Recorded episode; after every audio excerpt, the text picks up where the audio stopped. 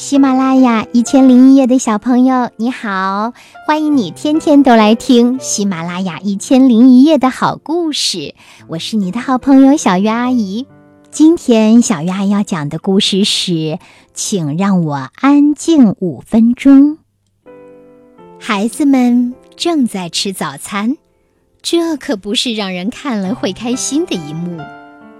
庞太太从厨房的柜子里拿出餐盘，把茶壶、牛奶罐、她最喜欢的茶杯、涂了橘子果酱的烤面包片儿，还有昨天吃剩的小蛋糕放进餐盘里，再把报纸塞进口袋，偷偷地往门口走去。妈妈，你端着餐盘要去哪儿？罗拉问。嗯，去浴室。庞太太回答：“为什么？”另外两个孩子也问：“因为我想自己一个人安静五分钟。”庞太太说：“就是这样。”孩子们紧跟在庞太太后面爬上楼。莱斯特问：“我们可以去吗？”“不行。”庞太太说，“不能跟过来。”那我们要做什么呢？罗拉问。庞太太回答：“你们自己玩，自己在楼下玩，要注意小弟弟的安全。”我又不是小婴儿。最小的那个孩子撅着小嘴说着。庞太太很快地放了一缸满满的热热的洗澡水，她把半瓶泡泡沐浴精全倒进了水里。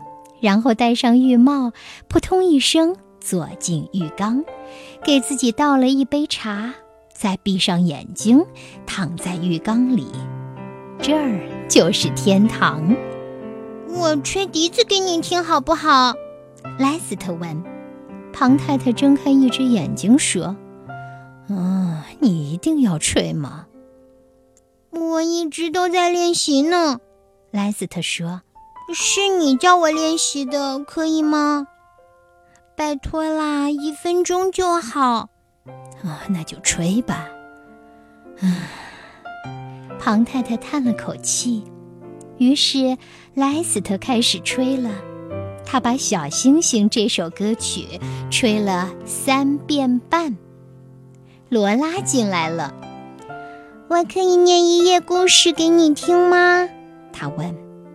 庞太太回答：“我，不行，罗拉，出去，你们都到楼下去。”你你都让莱斯特吹笛子了，罗拉说：“我听到了，你比较喜欢他，不喜欢我，这不公平。”没这回事，罗拉。庞太太说：“哦，好吧，你念吧，不过只能念一页。”于是，罗拉开始念。她把《小红帽》这本书念了四页半。最小的弟弟抱着一鼻子玩具跑了进来，给你。他微笑着把玩具一股脑全都丢进了水里。哦，谢谢你，小宝贝。庞太太有气无力地说着。我可以看报纸上的漫画吗？罗拉问。我可以吃那个蛋糕吗？莱斯特问。嗯，可我可以和你一起泡水吗？小弟弟问。庞太太发出“哦，哦”的无声叹息。最后，三个孩子都跳进浴缸了。小弟弟太着急。连睡衣都忘了脱。庞太太走出浴缸，她擦干身体，穿上浴袍，准备走出浴室。你现在要去哪儿，妈妈？罗拉问。哦，去厨房。庞太太说。为什么？因为我想自己一个人安静五分钟。庞太太说。就是这样。然后他走下楼，在孩子们还没有下楼以前，他安安静静地度过了三分又四十五秒。